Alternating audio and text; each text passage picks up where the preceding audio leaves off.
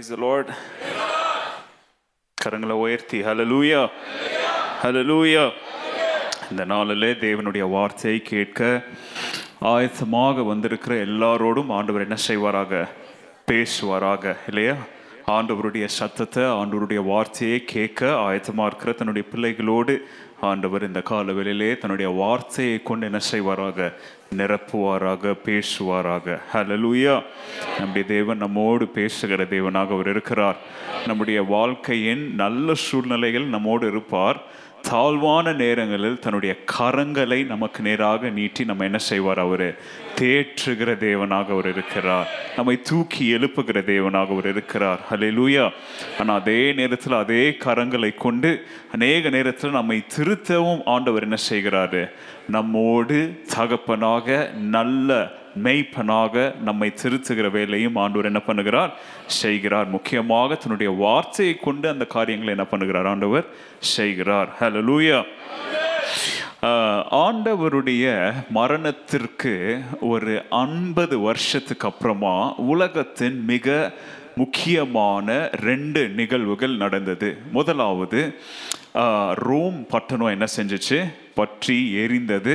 அவங்க யூதர்களுக்கு விரோதமாக, தேவனுடைய பிள்ளைகளுக்கு விரோதமாக செய்த கொடுமைகள் நிமித்தம் தீர்க்கதரிசிகள் தீர்க்கதரிசன வார்த்தைகளால் சொல்லப்பட்ட காரியம் எத்தனையோ ஆண்டுகளுக்கு அப்புறமாக 70ல் என்ன செஞ்சிச்சு? ரோம் நகரம் என்ன செஞ்சிச்சு? முற்றிலும் எரிந்து நாசமாச்சு. அதுபோடு அந்த காரிய நிப்பாட்டில் இன்னொரு 9 வருஷத்துக்கு அப்புறமாக இன்னொரு நிகழ்வும் நடந்துச்சு. அது வந்து the great volcanic eruption of mount Vesuvius.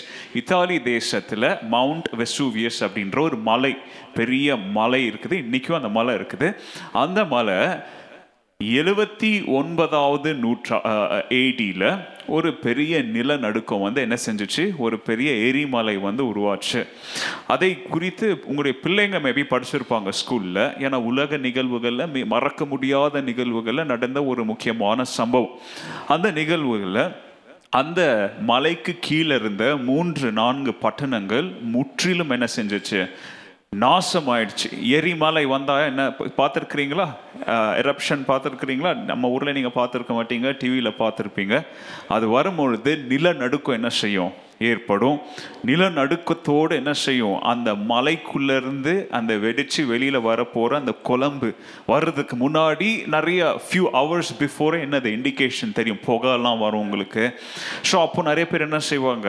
இடத்தெல்லாம் காலி பண்ணுவாங்க. பட் அன்னைக்கு ஆகஸ்ட் 24ஆம் தேதி 79 AD அன்னைக்கு இந்த மவுண்ட் வெசூவியஸ் அது வந்து வெடித்த சம்பவங்கள் இல்லை, ஒரு நிகழ்வை மாத்திரம் உங்களுக்கு நான் சொல்ல போகிறேன். அப்போது மலை, எரிமலை வெடிக்க போகுது அப்படின்னு சொல்லி பக்கத்தில் இருக்கிற கிராமம் எல்லாருக்கும் செய்தி போச்சு.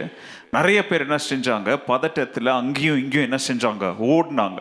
அப்போது அந்த பாம்பெய் நகரத்தில் ராஜாவாக இருந்த அரண்மனைக்குள்ளே நிறைய பேர் என்ன செஞ்சாங்க? பாதுகாப்புக்காக என்ன செஞ்சாங்க? ஓடி வந்தாங்க. அப்போது அப்படி வர நேரத்தில் அந்த கும்பல், அந்த கூட்டம், அந்த நெரிசலில் ராஜாவை யாரும் என்ன செஞ்சிடக்கூடாது, அந்த ஃபேமிலிக்கு, ராயல் ஃபேமிலிக்கு ஆபத்து வந்துடக்கூடாதுன்னு சொல்லி நிறைய இராணுவ வீரர்களை என்ன செஞ்சாங்க? அந்த அரண்மையை சுற்றி நிற்க வச்சுருந்தாங்க. எதற்காக? காவலுக்காக. அப்போது அந்த நேரத்தில், அந்த பதட்டத்து நேரத்தில் யாருக்கும் என்ன செய்கிறோன்னு சொல்லி என்னது தெரியாது, இல்லையா? ஏன்னா எரிமலை வெடிக்க போகுது, எவ்வளோ பெருசாக வெடிக்க போகுதுன்னு யாருக்கும் தெரியாது. பட் உங்களுக்கு தெரியுமா, ஹிஸ்ட்ரியில் அதை போல் ஒரு மோசமான ஒரு எரிமலை இன்னைக்கு வரைக்கும் என்ன செய்யலை, நடக்கலை. அந்த எரிமலை வெடித்து, நல்லா கவனிங்க, அது வெடித்த அந்த புகைகள், அந்த குழம்பெல்லாம் எவ்வளோ உயரத்துக்கு போச்சு தெரியுமா? 33 கிலோமீட்டர். என்னது? 33 கிலோமீட்டர் உயரத்துக்கு என்ன செஞ்சிச்சு? அந்த எரிமலையுடைய அந்த வெடிச்சது போய் எத்தனை பேர் செத்தாங்கன்ற கணக்கு இல்லை. ஏன்னா அது நடந்த காலம், அப்போ சென்சஸ்லாம் அவங்க அவ்வளோ வைக்கல.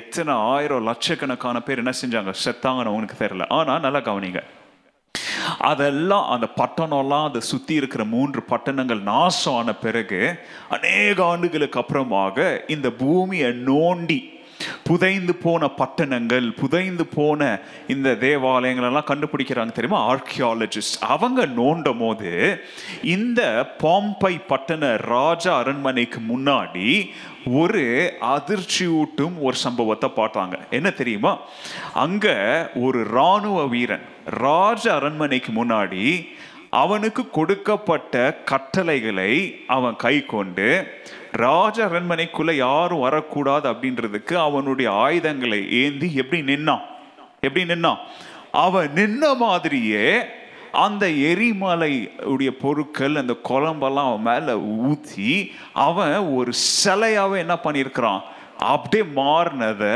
நோண்டி எடுத்தவங்க ஆர்கியாலஜிஸ்ட் என்ன பண்ணியிருக்கிறாங்க, கண்டுபிடிச்சிருக்கிறாங்க. இதை நீங்கள் வீட்டில் போய் கூகுளில் போட்டு பார்த்தீங்கன்னா இந்த சம்பவங்கள்லாம் நீங்கள் பார்க்கலாம். யோசித்து பாருங்களேன், இந்த சம்பவத்தை நான் வாசிக்கும் போது அவனுக்குள்ளே இருந்த மனநிலையை நீங்கள் கொஞ்சம் கவனிக்கணும். எல்லாரும் உயிர் பயத்திற்காக என்ன பண்ணுறாங்க, ஓடிட்டு இருக்கிறாங்க. அவனும் நினச்சிருந்தா என்ன பண்ணியிருக்கலாம், ஓடி இருக்கலாம். ஏங்க அந்த எரிமலை வெடிக்கும் போதாச்சும் அவன் ஓடி இருக்கலாம். அது செதறி அவன் மேல வரும் போதாவது அவன் என்ன பண்ணியிருக்கலாம், ஓடி இருக்கலாம். ஆனா அவன் என்ன செய்யல, அதெல்லாம் ஓடாம தனக்கு கொடுக்கப்பட்ட வேலையில என்ன செஞ்சான், அவன் உறுதியா நின்னபடியே என்ன பண்ணியிருக்கிறான், செத்தான். இவன் தாங்க வீரன், இவன் தான் யாரு, வீரன். இதை ஏன் உங்களுக்கு நான் சொல்றேன் தெரியுமா, நல்லா கவனிங்க. கொடுக்கப்பட்ட வேலையில் அவன் கவனமுள்ளவனாக இருந்தபடியால், என்னது கவனமாக இருந்தபடியால், அவன் யாரும் நமக்கு தெரியாது, அவன் ஊரு தெரியாது, அவன் பேரு தெரியாது. ஆனா சரித்திரத்துல 2022 இன்னைக்கு நான் அவனை பத்தி உங்ககிட்ட சொல்றதுக்கு காரணம் என்ன தெரியுமா, அவனுடைய வேலையில் அவன் எப்படியா இருந்தான், அவன் கவனமுள்ளவனாக இருந்தபடியால். ஆண்டவரும் தன்னுடைய வருகைக்காக தன்னுடைய திருச்சபை எப்படியா இருங்கன்னு சொன்னாரு, கவனம் உள்ளவர்களாக இருங்க அப்படின்னு சொன்னாரு. கவனம் இல்லாம நம்ம இருந்தா தவறவிட வேண்டிய காரியங்களை தவறவிட மாட்டோம், முக்கியமாக பிடித்து கொள்ள வேண்டிய காரியங்களை என்ன செஞ்சிருவோம், நாம தவற விட்டுருவோம் கவனம் இல்லாம இருந்தா. நல்லா கவனிங்களேன், கவனம் இல்லைன்னா வாட் இஸ் இம்பார்ட்டன்ட் அப்படின்றத என்ன செஞ்சிருவோம், நாம விட்டுருவோம். பைபிளில் அப்படி அநேக காரியங்களை தவறு விட்டவர்களுடைய எக்ஸாம்பிள்ஸும் நமக்கு பைபிளில் இருக்குது, பிடித்து கொண்டவர்களுடைய நல்ல உதாரணங்களும் நமக்கு பைபிளில் இருக்குது. ஆனால் இன்னைக்கு நான் சுருக்கமாக உங்களுக்கு அப்போஸ்தலனாகிய பவுல் திருச்சபைக்கு கொடுத்த மிக முக்கியமான அறிவுரைகளில் the most important truths, principles உங்களுக்கு நான் என்ன செய்ய போகிறேன், இன்னைக்கு நான் கற்றுக் கொடுக்க போகிறேன். அப்போஸ்தலனாகிய பவுல் அவருடைய கடைசி காலத்தில் அநேக புஸ்தகங்களை, அதாவது புக்ஸ்னா லெட்டர்ஸ், என்ன பண்ணாரு, நிருபங்களை எழுதி கொடுத்தார். அவருடைய பிள்ளைகளுக்கு எழுதி கொடுத்தார், அவைக்குரிய மகன்களுக்கு எழுதி கொடுக்கும் பொழுது தீத்துவுக்கு என்ன செய்கிறாரு, அவர் ஒரு முக்கியமான ரொம்ப சின்ன ஒரு புஸ்தகத்தை என்ன செய்கிறாரு, எழுதி கொடுக்கிறார். எதற்காக எழுதி கொடுக்கிறார், நல்லா கவனித்து பார்த்தீங்கன்னா, தீத்துவை கிரீட் அப்படின்ற ஒரு தீவில் ஆண்டவருடைய ஊழியத்தை செய்யும்படியாக பவுல் என்ன செய்யறாரு, தீத்துக்கும் அந்த வேலை கொடுக்கிறார். ஒரு தீவு இருக்குங்க, அந்த தீவுடைய பேர் என்னது, கிரீட், கிரேத்தே தீவு நினைக்கிறேன் தமிழ்ல.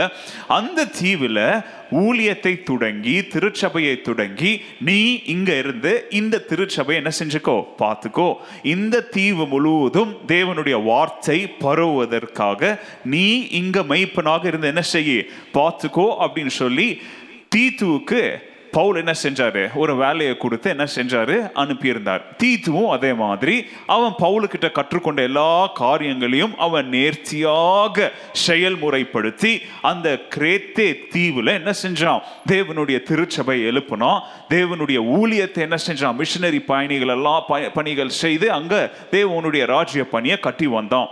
அப்போ பவுலுடைய கடைசி காலம் வரும் பொழுது எல்லாரையும் உற்சாகப்படுத்துகிற கடிதங்களை எழுதும் பொழுது கிரேத்தே தீவு நடக்கிற காரியங்களை பவுலுக்கு அவருடைய கவனத்திற்கு வரும் பொழுது தீத்துவின் மூலம் திருச்சபைக்கு என்ன சொன்னார் அப்படின்றதான் இந்த தீத்துவின் புஸ்தகம் 3 அதிகாரத்தில் எழுதி முடிச்சிருக்கிறார். ஓகே, ஸோ உங்களுடைய ஹோம்ஒர்க் என்ன, உங்களுடைய வீட்டு பாடம் என்ன சொல்லுங்க. இன்னைக்கு வீட்டுக்கு போய் என்ன பண்ணுவீங்க, எதுல கை வைக்கிறதுக்கு முன்னாடி, குட், சாப்பாட்டில் சோத்துல கை வைக்கிறதுக்கு முன்னாடி ஆத்ம ஆகாரத்தில் கை வைக்கணும். எல்லாரும் இந்த தீத்துவை என்ன செய்யுங்க, வாசிங்க. முழுசும் உங்களால் வாசிக்க முடியல, அட்லீஸ்ட் 3வது அதிகாரத்தை, ஏன்னா அதுல இருந்தா நம்ம இன்னைக்கு தியானிக்க போறோம். அட்லீஸ்ட் chapter 3 என்ன செய்யுங்க, வாசிங்க. நைட்டு படுக்கிறதுக்கு முன்னாடி முழு புஸ்தகத்தையும் வாசித்து முடிச்சிருங்க. இன்ட்ரெஸ்டிங்கான புக். இந்த புஸ்தகத்துல திருச்சபை எப்படி வாழ வேண்டும், என்னது சொல்லுங்க எல்லாரும், திருச்சபை எப்படி வாழ வேண்டும். திருச்சபைக்குள்ள தேவனுடைய பிள்ளைங்க நேர்முறையான வாழ்க்கையை எப்படி நடத்த வேண்டும். திருச்சபைக்குள்ள வாழ்றது முக்கியம் அல்ல, திருச்சபையில வாழ்ற வாழ்க்கையை சமுதாயத்தில் எப்படி வாழ வேண்டும். How should a Christian live? How should a Christian behave inside the church? And how should a Christian behave in the society? அப்படின்ற 3 முக்கியமான தலைப்புகளில் இந்த 3 அதிகாரத்தை என்ன செய்யறாரு, எழுதுறாரு. இன்னும் புரியற பாஷையில சொல்லணும்னா அவர் சொல்றாரு, நீங்களாம் ஒரு தீவுல வாழ்றீங்க. யாரு? கிரேத்தே ஜனங்களாம் எங்க வாழ்றீங்க? தீவுல வாழ்றீங்க. உலகத்துல நீங்க பொல்லாப்பு அப்படின்ற தீவுல வாழ்றீங்கன்றத மறந்துடாதீங்க. தீங்கு அப்படின்ற தீவுல வாழ்றீங்க அப்படின்றத மறந்துடாதீங்க. சோம்பேறித்தனம் அப்படின்ற தீவுல வாழ்றீங்க அப்படின்றத மறந்துடாதீங்க. பெருந்தீனி அப்படின்ற தீவுல வாழ்றீங்க அப்படின்றத என்ன செஞ்சிடாதீங்க, மறந்துடாதீங்க. பாவம் அப்படின்ற தீவுல வாழ்றீங்க அப்படின்றத என்ன செஞ்சிடாதீங்க, மறக்காம அந்த தீவுல எப்படி தேவனுடைய பிள்ளைங்க கவனத்துடன் வாழ வேண்டும் அப்படின்னு சொல்லி என்ன பண்றாரு, இந்த புஸ்தகத்தில் எழுதுறாரு. இன்னும் ஒரு நிமிஷம் இந்த புஸ்தகத்தை பத்தி பேசி அதுக்கப்புறமா தேவனுடைய வார்த்தைக்குள்ளாக போகலாம். இந்த புஸ்தகத்துல தேவனுடைய பிள்ளைங்க திருச்சபை எப்படி வாழ வேண்டும்ன்றதற்கு ஒரு சில ஹெட்டிங்ஸை கொடுக்கிறாரு. முதலாவது, நம்மளுடைய வாழ்க்கை தேவனுக்கு முன்பாக பிரியமுள்ள வாழ்க்கையா இருக்கணும். எப்படி சொல்லுங்க, வாயை திறந்து. தேவனுக்கு முன்பதாக பிரியமுள்ள வாழ்க்கை வாழணும். திருச்சபைக்கு முன்பதாக பிரியமுள்ள வாழ்க்கை வாழ்றது முக்கியம் இல்லை, வாழணும். ஆனா அதை காட்டிலும் பிரதானமான வாழ்க்கை இது. தேவனுக்கு முன்பதாக பிரியமுள்ள வாழ்க்கை என்ன செய்யணும், வாழணும். ஏன்னா அப்படி தேவனுக்கு முன்பதாக பிரியமுள்ள வாழ்க்கை வாழ்றீங்க பாத்தீங்களா, அந்த வாழ்க்கையே உலகத்திற்கு நற்செய்தியா இருக்குது. என்னது, நீங்க வாயத்திறந்து சொல்ற நற்செய்தியை காட்டிலும் தேவனுக்கு முன்பதாக பிரியமுள்ள ஒரு வாழ்க்கை வாழ்றீங்க பாருங்க, அது பிறருக்கு என்னது, ஒரு நற்செய்தி செய்தி. It's a good life. ரெண்டாவது, அந்த தேவனுக்கு முன்பதாக வாழுகிற வாழ்க்கையில் தேவையான கேரக்டர், சாராம்சங்கள் என்னென்ன அப்படின்னு சொல்றாரு. எப்படி சுயத்தை கட்டுப்படுத்துகிற வாழ்க்கை, எப்படி ஆவிக்குரிய வாழ்க்கையில் நீங்க ஆரோக்கியமான, இது பவுலுடைய முக்கியமான ஒரு வார்த்தைகளின் ஒரு வாழ்க்கை, ஸ்பிரிச்சுவல் ஃபிட்னஸ் இல்லையா. இன்னைக்கு ஃபிட்னஸ் சர்டிஃபிகேட் எல்லாத்துக்கும் கேட்குறாங்க இல்லையா. கல்யாணத்துக்கு இன்னைக்கு ஃபிட்னஸ் சர்டிஃபிகேட் வந்துருச்சு இல்லையா. எவ்வளோ ஃபிட்டாக இருக்கிறாங்க. இப்போ உனக்கு வியாதியெல்லாம் இருக்குதா, போய் டெஸ்ட் பண்ணிடுவான்லாம் சொல்கிறாங்க இல்லையா. பில்டிங்க்கு வந்து பில்டிங் நல்லா ஸ்ட்ராங்காக இருக்குதா, ஃபிட்னஸ் சர்டிஃபிகேட் கேட்குறாங்க. ஆர்மியில் ஜாயின் பண்ணுமா, எதுக்கும் இன்னைக்கு medical certificate, fitness certificate.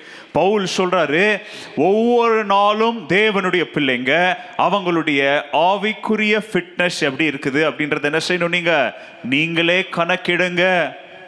Check your spiritual fitness. அதை இந்த புஸ்தகத்தில் எழுதுறாரு. ரொம்ப முக்கியமான காரியத்துக்கு வராரு. தேவனுடைய பிள்ளையே, உனக்கும் தேவனுடைய திருச்சபைக்கும் நடுவில் இருக்கும் உறவு எப்படி இருக்குது. How is your relationship between the church? அது மாத்திரம் இல்லை, கடைசியாக நாம் இந்த உலகத்தில் வாழும் பொழுது நல்ல சிட்டிசன்ஸா, என்னது, நல்ல குடிமகன்களாக எப்படி வாழ வேண்டும். ஏன் சொல்றார் தெரியுமா, நாமெல்லாம் பரலோகத்தின் குடிமக்களா இருக்கிறதுனால அந்த பரலோக குடிமக்கள் உலகத்திலையும் எப்படி இருக்கணும், நல்ல மாதிரி உள்ள குடிமக்களா என்ன செய்யணும், இருக்க வேண்டும்.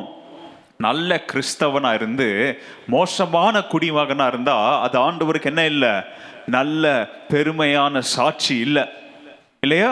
அல்லது உலக பிரகாரமான வாழ்க்கையில நல்ல குடிமகனா இருந்து ஆவிக்குரிய வாழ்க்கைக்கு எனக்கு சம்பந்தமே இல்லைன்னா, நான் அந்த மாதிரி எத்தனையோ பேரை பார்த்துருக்கேங்க வெளிநாட்டில். நல்ல குடிமகள், என்ன தெரியுமா, டாக்ஸ் ஒழுங்காக கட்டுவாங்க, ஊரில் இல்லாத நல்ல காரியங்கள் என்ன பண்ணுவாங்க செய்வாங்க, தேவையில்லா அவங்களுக்கு சம்பந்தமே இல்லாதவர்களுக்கெல்லாம் என்ன செய்வாங்க உதவி செய்வாங்க, அள்ளி அள்ளி செய்வாங்க. கம்யூனிட்டியில் லைப்ரரிஸ் ஓசியில் கட்டி தருவாங்க, பப்ளிக் பார்க் ஓசியில் கட்டி தருவாங்க. எங்கள் மாலியுடைய பெரியப்பா அவரை கதையே சொல்கிறேன், அவரும் அப்படி தான், பெரிய பணக்காரர் அந்த ஊரில். அவர் தாங்க லைப்ரரி கட்டி கொடுத்தாரு அந்த ஊருக்கு, போலீஸ் ஸ்டேஷன் அவர் தாங்க கட்டி கொடுத்தாரு அந்த ஊரில், ட்ரைனேஜ் சிஸ்டம் அவர் தாங்க ஃப்ரீயாக போட்டு கொடுத்தாரு அந்த ஊருக்கு, இன்ஃபர்மேஷன் சென்டர் அவர் தாங்க கட்டி. இப்படி நிறைய பேரை சொல்கிறேன், எல்லா உலக பிரகாரமான நல்ல குடிமகன்களாக இருப்பாங்க, பரலோக ராஜ்யத்திற்கும் அவங்களுக்கும் என்ன இருக்காது, சம்பந்தமே இருக்காது. பவுல் தீத்துக்கு சொல்கிறாரு, கிரேத்தே தீவுல இருக்கிற எல்லாருக்கும் சொல்லு, நீ உலகத்திற்கு பிரகாரமாக நல்ல குடிமகனா இருப்பது முக்கியம் இல்ல, பரலோக ராஜ்ய குடிமகனா இருக்கிறியா, பரலோக ராஜ்ய சிட்டிசனா நீங்க இருக்கிறீங்களா இல்லனா முதல்ல அந்த சிட்டிசன்ஷிப்க்கு என்ன செய்யுங்க, அப்ளை பண்ணுங்க. இதெல்லாம் உங்களுக்கு புரியுற வார்த்தையில நான் சொல்றேன். ஓகே, இன்னும் நிறைய இருக்கு, பட் நம்மளுடைய வார்த்தைக்கு நேராக வரலாம். இன்னைக்கு நான் ஆரம்பத்துல சொன்ன ஒரு சம்பவத்துல எப்படி ஒரு இராணுவ வீரன் தன்னுடைய வேலையில் அவன் கவனமுள்ள மனிதனாக இருந்தபடியால் அவன் யார் சரியில்லைனா கூட இன்னைக்கு நம்ம அவனை பற்றி புகழ்ந்து பேசுறோமோ, பவுல் சொல்லுகிறார், ஹே தீத்து திருச்சபைக்கு சொல்லு, திருச்சபையும் இதை போல ஒரு சில காரியங்களில் கவனமுள்ளவர்களாக இருக்க வேண்டும். ஏன்னா கவனம் உள்ளவர்களாக இல்லைன்னா அந்த திருச்சபையில் இருக்கிறவர்கள் அவர்களுடைய அஜாக்கிரதையின் மூலம் தங்களையும் சேர்த்து அவர்களை சுற்றி இருக்கிறவங்களுக்கும் ஆபத்தை என்ன செஞ்சிருவாங்க, கொண்டு வந்துருவாங்க. ஒரு சின்ன குழந்தை கையில் ஒரு துப்பாக்கியை கொடுத்து பாருங்களேன், எவ்வளோ ஆபத்தான ஒரு காரியம். அது பக்கத்தில் இருக்கிறவங்களையும் சுட வாய்ப்பு இருக்கு, தன்னையே சுட்டுக்க என்ன இருக்கு வாய்ப்பு இருக்கு. கிறிஸ்தவத்தில் தேவனுடைய பிள்ளைங்க அஜாக்கிரதையாக இருந்தால், கவனம் சிதறல்களோடு வாழ்ந்தால் அவர்களுக்கு மாத்திரம் ஆபத்து இல்லை, யாருக்கும் ஆபத்து, அவர்களை சுற்றி இருக்கிறவர்களுக்கும் ஆபத்து. அப்படின்ற தலைப்போடு இன்னைக்கு நான் பேச போற செய்தியின் தலைப்பு, கவனமுள்ள திருச்சபையாய் இருப்போம் அல்லது இருங்க. Be a watchful church.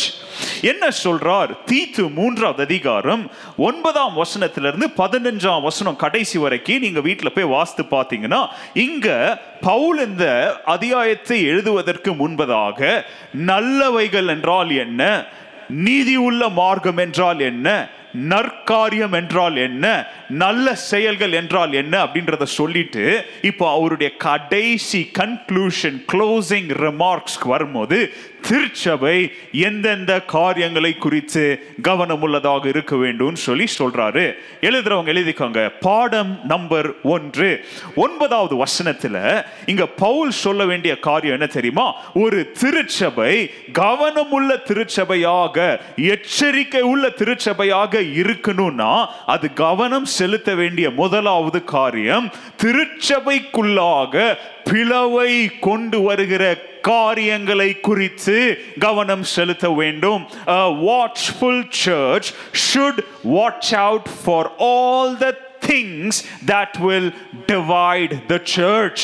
எந்தெந்த காரியங்கள் தேவனுடைய திருச்சபையை பிளவுண்டு செய்யுமோ, தேவனுடைய திருச்சபைக்கு நடுவில் கன்ஃபியூஷன்ஸ், குழப்பங்களை, பிரிவினையை கொண்டு வருமோ அந்த காரியங்களை குறித்து திருச்சபை எப்படி உள்ளதாக இருக்க வேண்டும், கவனம் செலுத்த வேண்டும். அங்க சொல்றாரு, தேவையற்ற காரியங்களுக்கு, foolish controversies, தேவையில்லாத முட்டாள்தனமான சர்ச்சைகளுக்கு என்னத்தை கொடுக்காதீங்க, உங்களுடைய கவனத்தை செலுத்தாதீங்க. தேவையில்லாத வீண் விவாதங்களுக்கு, தேவையற்ற சர்ச்சைகளுக்கு உங்களுடைய நேரத்தை என்ன செய்யாதீங்க, கொடுக்காதீங்க.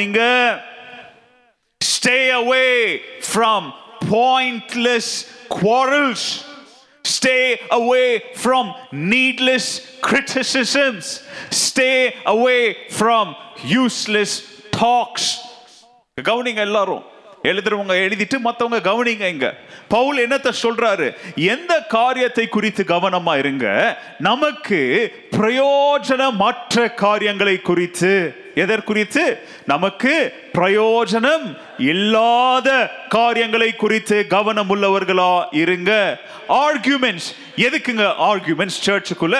அப்படி சர்ச்சுக்குள்ள ஏதாவது ஒரு ஆர்குமெண்ட் வந்தா அது நாம ஆர்கியூ பண்ற காரியத்திற்கு நலமா இருக்குதா? என்னுடைய ஆவிக்குரிய வாழ்க்கைக்கு நலமா இருக்குதா? தேவனுடைய திருச்சபைக்கு நலமா இருக்குதா அப்படின்றத கவனிச்சு பாருங்க. அது இது மூணுக்குமே நலமற்றதாக இருந்தா அது தேவனுடைய பார்வையில் தேவை இல்லாத காரியம். இன்னைக்கு திருச்சபைகள் எல்லாம் தேவையற்ற காரியங்களுக்காக என்ன செய்யறாங்க? இன்னைக்கு சண்டை சச்சரவு இல்லையா? தேவையற்ற உருப்படியா இல்லாத காரியங்களுக்கெல்லாம் நேரத்தை செலவிட்டு என்ன செய்வாங்க? கமிட்டி போட்டு நேர குரூப்பா உக்காந்து பேசி இல்லையா? இங்க பவுல் சொல்றாரு பாருங்க, இது தேவனுடைய திருச்சபை என்ன செஞ்சிடும்? இது பிளந்துரும். தேவனுடைய திருச்சபைக்கு நடுவில் என்னத்தை கொண்டு வந்துடும்? பிரிவினையை கொண்டு வந்துரும். If you are involving yourself in things that are not important, which leads to quarrels and arguments, Paul is warning that it will divide the church. எதுங்க சர்ச்சு? நீங்களும் நானும் தான் திருச்சபை. இது ஆலயம், இது தேவாலயம் கட்டடம். இந்த கட்டடத்திற்குள்ள நாம தேவனை தேடி வருகிற நாம இந்த மனவாட்டியாகிய திருச்சபைக்குள்ள தேவையற்ற காரியங்களுக்கு நம்ம நேரத்தை செலவிட்டால் சாத்தான் நாம் சர்ச்சை செய்கிற காரியத்தை வைத்து இந்த திருச்சபை என்ன செஞ்சிருவான்? பிளந்துருவான். இங்க சொல்றாரு, it is unprofitable, it is useless. வார்த்தைகளை கவனிங்க. இது உனக்கு எந்த பிரயோஜனமுமே இல்ல, இது உனக்கு எந்த லாபத்தையும் கொண்டு வராது, இது உனக்கு பயனற்ற குப்பை போன்ற காரியங்கள். எதற்கு திருச்சபை இப்படிப்பட்ட காரியங்கள்ல நேரம் செலவிடணும் இல்லையா? பாருங்க அந்த வார்த்தைகளை கவனிங்க. it will get you nowhere. உன்னை இது எங்கேயும் கொண்டு போவாது. அநேக நேரத்தில் நம்முடைய வாழ்க்கையிலும் சண்டை போடுறோம். அந்த சண்டையில் விரட்டு கௌரவத்திற்காக நீடிக்கிட்டே எடுத்துட்டு போகிறோம் இல்லையா? ஒரு சண்டை வந்துடுது, பேசுகிறோம், இது ஒரே வார்த்தை, என்னை மன்னிச்சிருங்க, அவ்வளோதான், முடிஞ்சிச்சு, பிரச்சனை முடிஞ்சிச்சு. ஆனால் அந்த கௌரவத்தை பார்ப்பாங்க. கௌரவத்தை பார்த்து நான் ஏன் மன்னிப்பு கேட்கணும், நான் ஏன் விடணும், நான் ஏன் அவங்கக்கிட்ட போய் பிரைஸ் லார்ட் சொல்லணும், நான் ஏன் அவங்களுக்கு போய் விஷ் பண்ணணும், நான் ஏன் அவங்க வீடு போய் சந்திக்கணும், நான் ஏன் அவங்கக்கிட்ட முகம் கொடுத்து பேசணும், நான் ஏன் அவங்க பிள்ளைகளை பார்க்கணும். பவுல் சொல்றாரு, இட் இஸ் பாயிண்ட்லெஸ். நீ தேவனுடைய ஆலயத்திற்கு உங்க ரெண்டு பேர் சண்டைனால அது தேவனுடைய ஆலயத்திற்கு ஏதாவது நன்மை உண்டாகுதா? உங்க ரெண்டு பேருடைய முறுமுறுப்பு நிமித்தம் அது தேவனுடைய ஆலயத்திற்கு ஆரோக்கியமான காரியமா இருக்குதா? இல்ல. பட் எதற்காக அதை நீங்க நீண்டிட்டு கொண்டு போறீங்க? பவுல் சொல்றாரு, அது உங்களை எங்கேயும் கொண்டு போவாது. நீங்க நினைச்சிட்டு இருக்கீங்களா நான் முறுக்கிட்டு இருக்கிறது எதையோ ஒன்ன சாதிக்க போகுதுன்னு? எதையும் சாதிக்காதுங்க. நான் சொல்லல, கர்த்தருடைய வார்த்தை சொல்லுது. ஏன்னா திருச்சபைக்கு வெளியில எதை செஞ்சீங்கன்னா உங்களுடைய முடிவுகள் எப்படி வேணாலும் இருக்கலாம். இது தேவனுடைய திருச்சபை. இங்க என்ன நடக்கும் என்ன நடக்கணும் அப்படின்றத தேவன் தன்னுடைய வார்த்தையில எழுதி கொடுத்துட்டாருங்க. இனிமே நீ உட்காந்து யோசித்து ஆராய வேண்டியது இல்லை. பவுல் சொல்லிட்டாருங்க கிளீனா, தேவையற்ற வீண் விவாதங்கள், தேவையற்ற கோபங்கள், தேவையற்ற முறுக்கிட்டு இருக்கிற குணங்கள் உங்களை எங்கேயும் என்ன செய்யாது? கூட்டிட்டு போ. உங்களுடைய என்னுடைய ஆவிக்குரிய வாழ்க்கைக்கு அது நஷ்டத்தை உண்டாக்கும். என்னத்தை உண்டாக்கும்? நஷ்டத்தை உண்டாக்கும். ஒரு திருச்சபை என்பது எல்லா நேரத்திலையும் ஒரே பார்வையில் எல்லாரும் ஒன்று சேர்ந்து பார்ப்பாங்க அப்படின்னு சொல்லி நம்மளால சொல்ல முடியாது. அப்படிப்பட்ட நேரங்களில் இங்க பவுல் கொடுக்கிற அறிவுரைகளை நம்ம கவனிச்சு பார்க்கணும். இது எனக்கு என்னோடு ஒத்து போல, இது நான் விரும்புகிற காரியமா இது இல்லாதது நிமித்தம் நான் ஒரு பிரச்சனை இழுக்குவேன். எனக்கு பிரச்சனை இழுக்க தைரியம் இல்லைன்னா முன்னாலு பேரை கும்பல் சேர்த்துக்கிட்டு ஒரு கலகத்தை உண்டாக்குவேன் அப்படின்னு சொல்லி இருக்கிற நபர்களை குறித்து தான் இங்க பவுல் சொல்றாரு, it is a foolish controversy. உங்களுடைய ஆவிக்குரிய வாழ்க்கைக்கு ஏதாவது ஹெல்ப்ஃபுல்லா இருக்கா? செக் பண்ணுங்க. தேவனுடைய வீட்டுக்கு ஏதாச்சும் ஹெல்ப்ஃபுல்லா இருக்குதா? செக் பண்ணுங்க. உங்களை சுத்தி இருக்கிற தேவனுடைய பிள்ளைகளுடைய வாழ்க்கைக்கு ஏதாவது ஹெல்ப்ஃபுல்லா இருக்குதா? செக் பண்ணுங்க. நாலாவது, தேவனுடைய நாமத்திற்கு மகிமையை கொண்டு வருதா? நாலுமே இல்லைனா it is a foolish controversy. அது வந்து முட்டாள்தனமான சர்ச்சை. முட்டாள்தனத்திற்கு நம்மளுடைய நேரத்தை என்ன பண்ணுகிறோம்? நாம செலவிடுகிறோம்.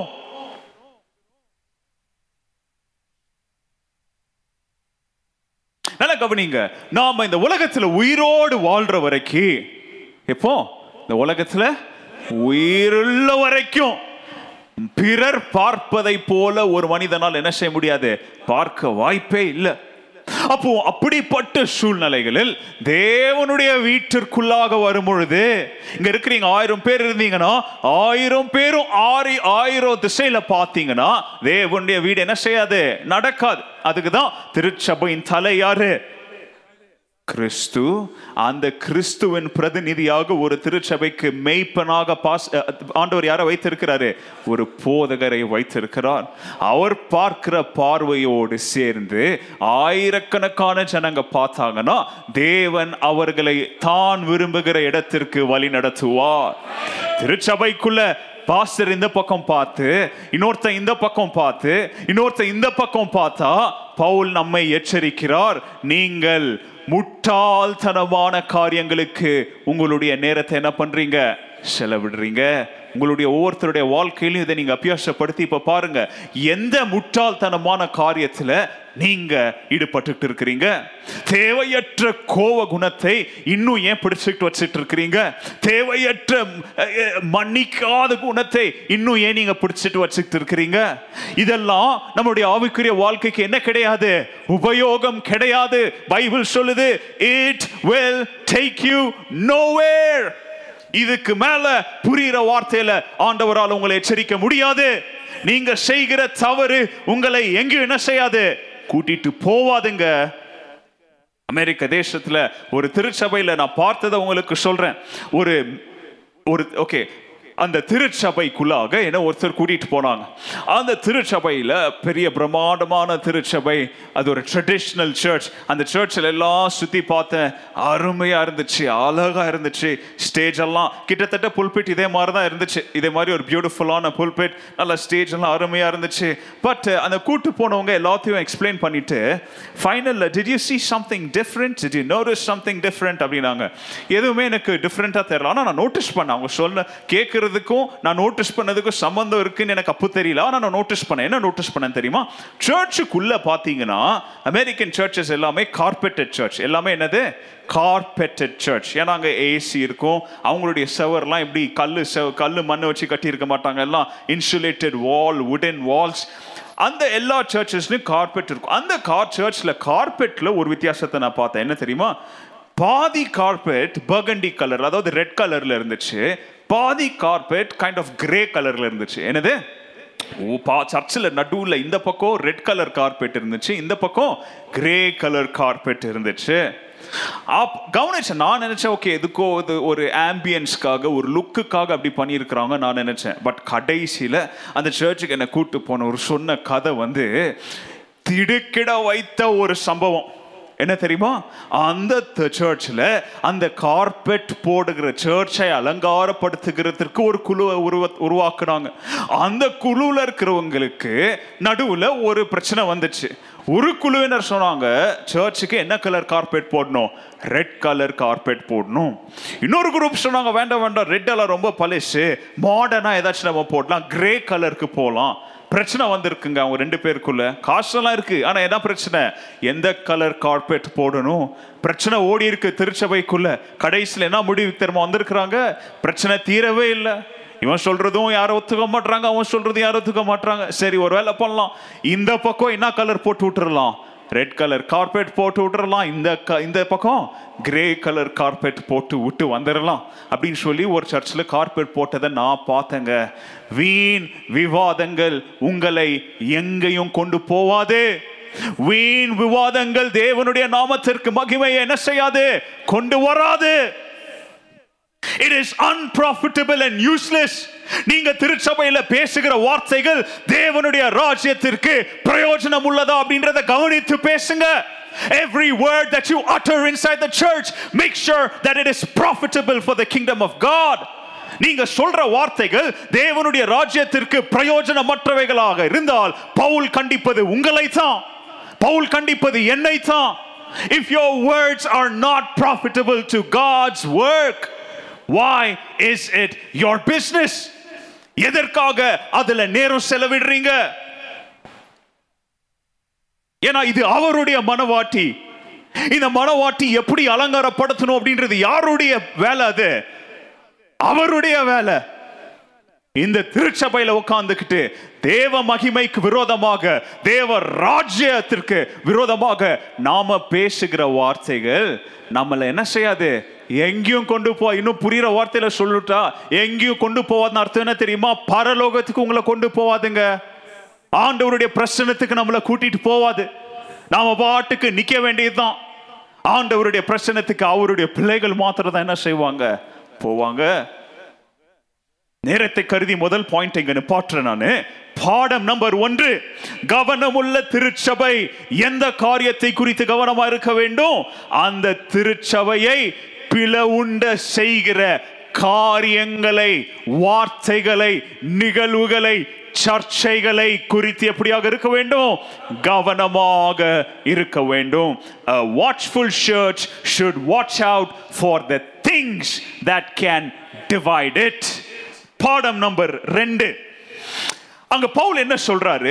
10-11 வசனத்துல அங்க சொல்றாரு, எப்போ பிரச்சனை உள்ள உருவாகுதோ, சபைக்குள்ள எப்போ தேவையற்ற காரியங்கள் உருவாகுதோ, சபைக்குள்ள எப்போ விவாதங்கள் உருவாகுதோ, எப்போ தேவன் திருச்சபைக்குள்ள ஒரே பார்வையோடு ஜனங்களால பார்க்க முடியலையோ, அங்க பிரச்சனையை ஒருத்தன் கிளப்புவான்.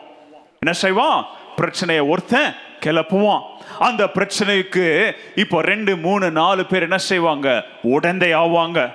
கலகத்தை ஒருத்தன் விதை விதைக்குவான். அந்த விதையின் பலனாக அநேக பேர் கலக கூட்டமாக என்ன செய்வாங்க, உருவாவாங்க. இப்போ திருச்சபை எதை குறித்து கவனமா இருக்க வேண்டும் சொல்லி 2வது பாடம் சொல்றாரு. எழுதுறவங்க எழுதிக்காங்க, A watchful church should watch out for those people that will divide it. முதலாவது, watchful church should watch out for the things that will divide the church. Second, it should watch out for the people that will divide the church. தேவனுடைய திருச்சபையை பிளவுண்டு செய்கிற மனிதர்களை குறித்து திருச்சபை கவனமாக இருக்க வேண்டும். யாரை குறித்து? வாய் திறந்து சொல்லுங்க. தேவனுடைய திருச்சபையை பிளவு செய்கிற மனிதர்களை குறித்து கவனமாக இருக்க வேண்டும் சொல்றாரு. பாருங்க, எப்போ பிரச்சனை உண்டாவதோ அவங்க கிட்ட போய் என்ன பண்ணுங்க, ஒருத்தர் தனியா பேசுங்க. ஏன்பா நீ பண்றது சரியா? ஏன்பா உனக்கும் பாஸ்டருக்கும் பிரச்சனைனா நீ எங்ககிட்ட வந்து அவரை பத்தி தப்பா பேசுறது சரியா? ஏன்பா உனக்கும் அந்த பிரதருக்கும் சண்டைனா நீ அவரை குறித்து எங்ககிட்ட வந்து தப்பா பேசுறது சரியா? மொதல் தடவை வார்ன் பண்ணுங்க. அகைன் சொல்றாரு, தேவனுடைய அன்பு நிமித்தம் 2வது தடவையும் அவருக்கு என்ன செய்யுங்க, வாய்ப்பு கொடுங்க. என்ன வாய்ப்பு? ஏன்பா இதெல்லாம் நீ செய்யறது சரியா? இப்பதான பிரசங்கம் கேட்டுட்டு வந்தோம், வெளியில வந்து சண்டை ஆரம்பிக்கிறியே. ஏன்பா இப்பதான் உள்ள தேவனுடைய வார்த்தையை கேட்டோம், வெளியில வர்றதற்குள்ள இப்படி கோல் பேசுறியே. ஏன்பா இப்பதான் பைபிள் ஸ்டடிக்கு போயிட்டு வெளியில வரோம், அதுக்குள்ள எங்களை நீ பைபிள் ஸ்டடிக்கு வராதுன்னு சொல்றியே. வார்ன் பண்ணுங்க 2வது தடவை.